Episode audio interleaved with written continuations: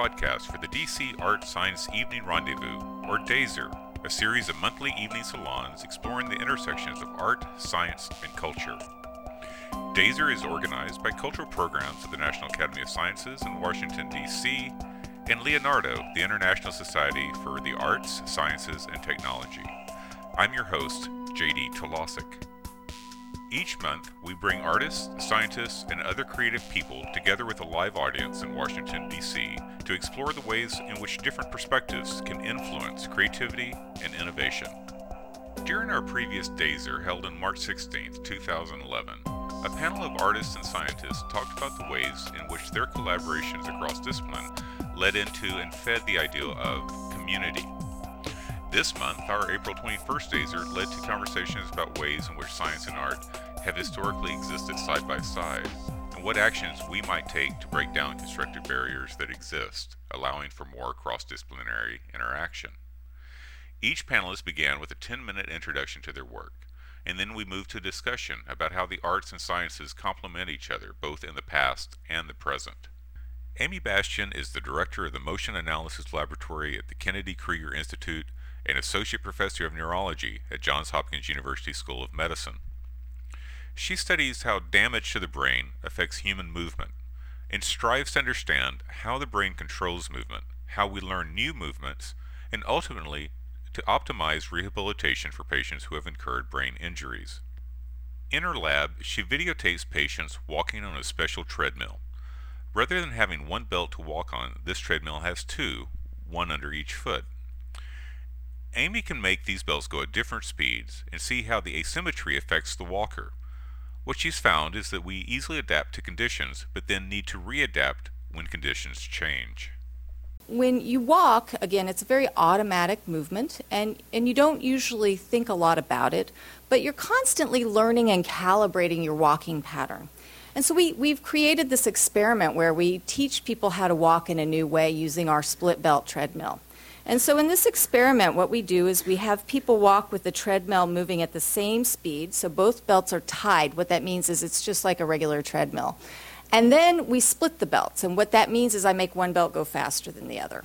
And in this case, I'm going to make one belt go three times faster than the other belt. And we look to see what you do when that asymmetric environment is given to you. And what happens is you learn a new walking pattern, and the fascinating thing is you have to actively unlearn it. So you have to wash it out once you go back to a regular situation. This is an example of how we behaviorally study what happens when you learn a new pattern. We've done a lot of work and we know that people with damage to this part of the brain, the cerebrum, can learn this walking pattern. But if we go lower in the brain to the cerebellum, we know that people cannot learn this new walking pattern.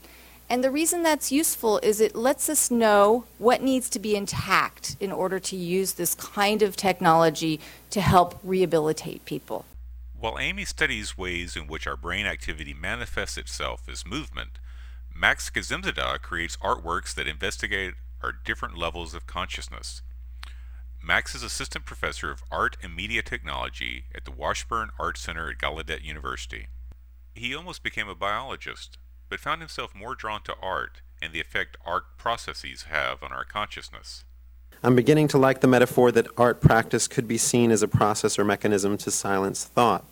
As Jiddu Krishna, Krishnamurti and David Bohm discuss, serves as the prerequisite for an accessing and channeling consciousness. Originating in the Vedas and found today in the Ayurvedic medicine, pure consciousness is seen as an abstract, silent, completely unified field of consciousness within an architecture of increasingly abstract, functionally integrated faculties or levels of mind. The process of identifying meaningful patterns in a sea of noise. There are many different theories that investigate what it is to be conscious. However, consciousness still seems to evade definition and limitation. Playing along with the ideas of a prominent Western physicist and an Eastern philosopher, one might infer that if silence is a lens for consciousness, then creative action might serve as a thought muffler and focusing on materiality, a channel for silencing the mind. Art, as any form of expression, fundamentally concerns itself with the realization or embodiment of thoughts, glimmers of consciousness through a medium existing in space time. Art has predominantly been an interactive interface in that it relies on human perception to complete that experience.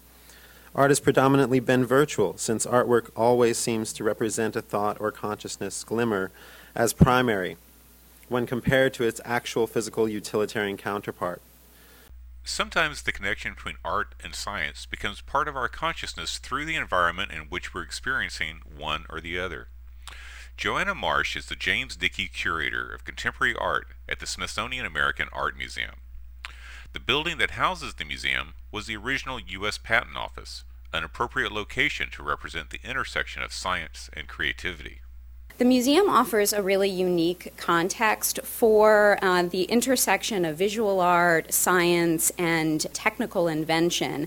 And that is in large part because of the mu- museum's historic building. The building was originally designed as the U.S. Patent Office, and for uh, more than 150 years was home to both technical invention but also artistic creativity. And so today, the American Art Museum is continuing that tradition of cross disciplinary conversation through a variety of different exhibitions and public programs. I thought I'd just give a little bit of brief background for those of you who don't know the history of the building.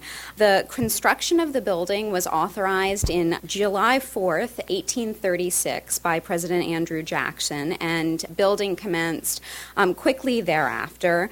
It was designed expressly to celebrate American invention, technical ingenuity, and scientific advancement, and was home from the early 18 or mid 1800s till about 1932 to the U.S. patent offices. And the building became known as a, a, kind of temple for invention. Um, the uh, patent models were displayed in cases on the third floor, along with historical documents and painting collections as well. So, this history of collaboration between the sciences and the arts is embedded in the history of the Patent Office building. And I think one of the reasons why it was really interesting to think about an exhibition featuring an, a contemporary artist whose work is all about that sort of merge or synthesis of art and science. Within the Smithsonian Institution, Jane Milosch has helped develop a fellowship program that brings artists together with a variety of experts, including scientists.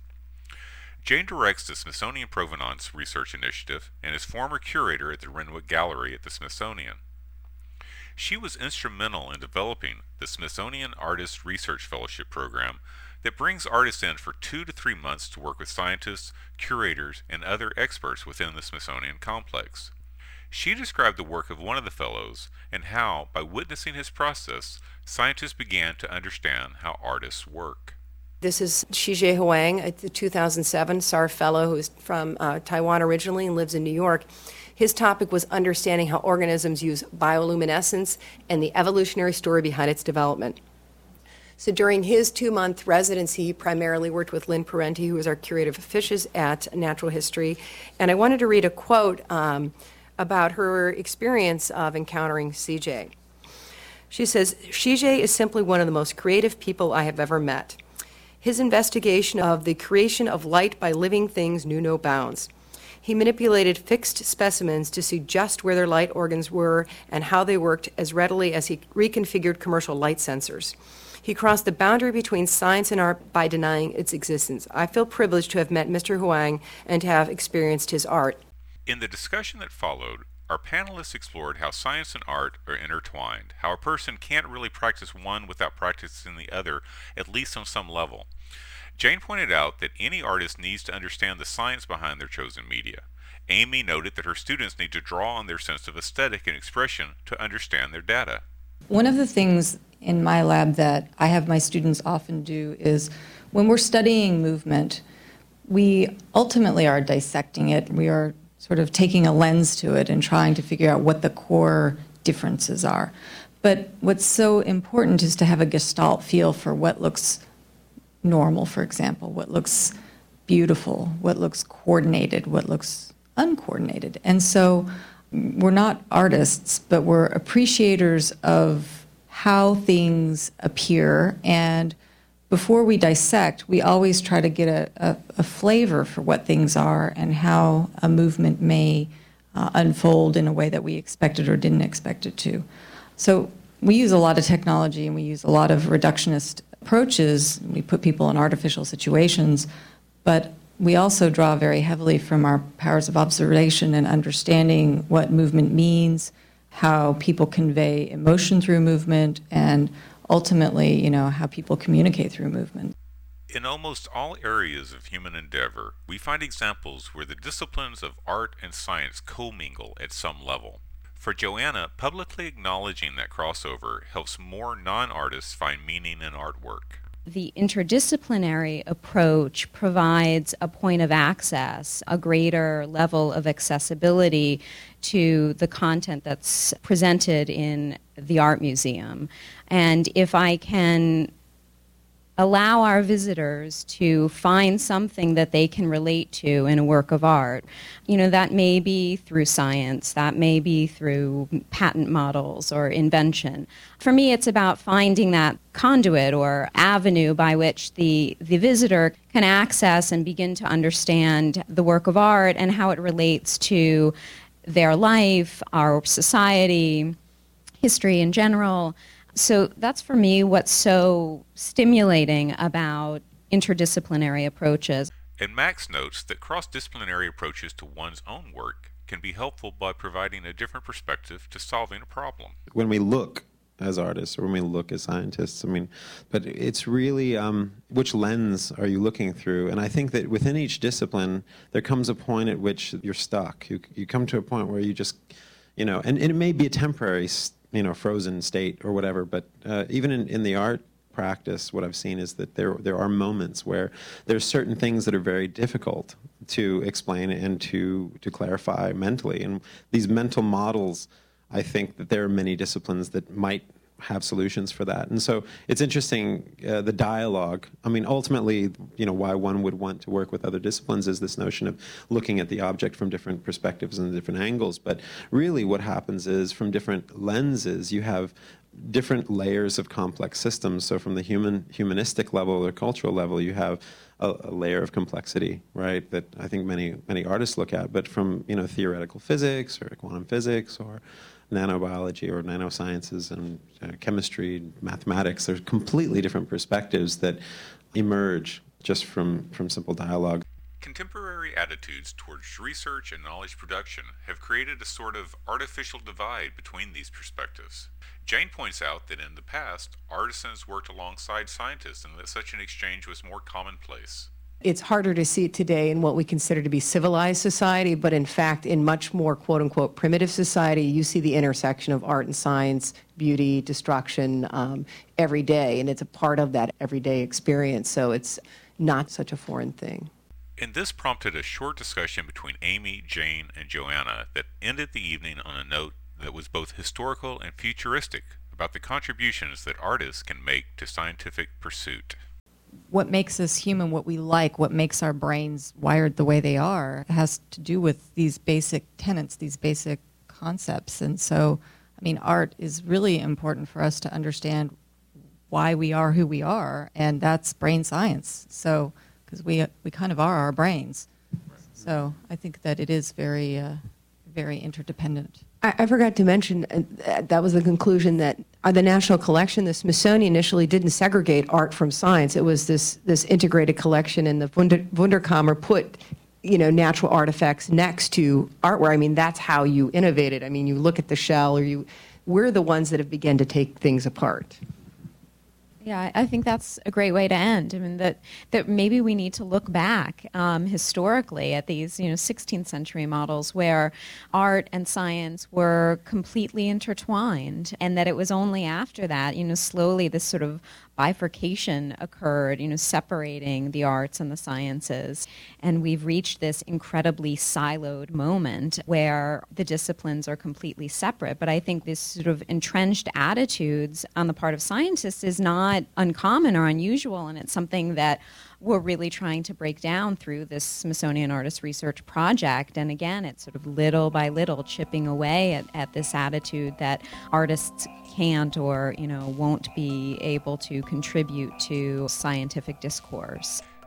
Thanks for joining us for this podcast, sponsored by Cultural Programs of the National Academy of Sciences. DASER is a monthly community centered salon in Washington, D.C., organized by the cultural programs of the National Academy of Sciences and by Leonardo, the International Society for the Arts, Sciences, and Technology. For more information on DASER programs and other events and exhibitions at the Academy, visit us on the web at www.cpnas.org. I'm JD Talasek.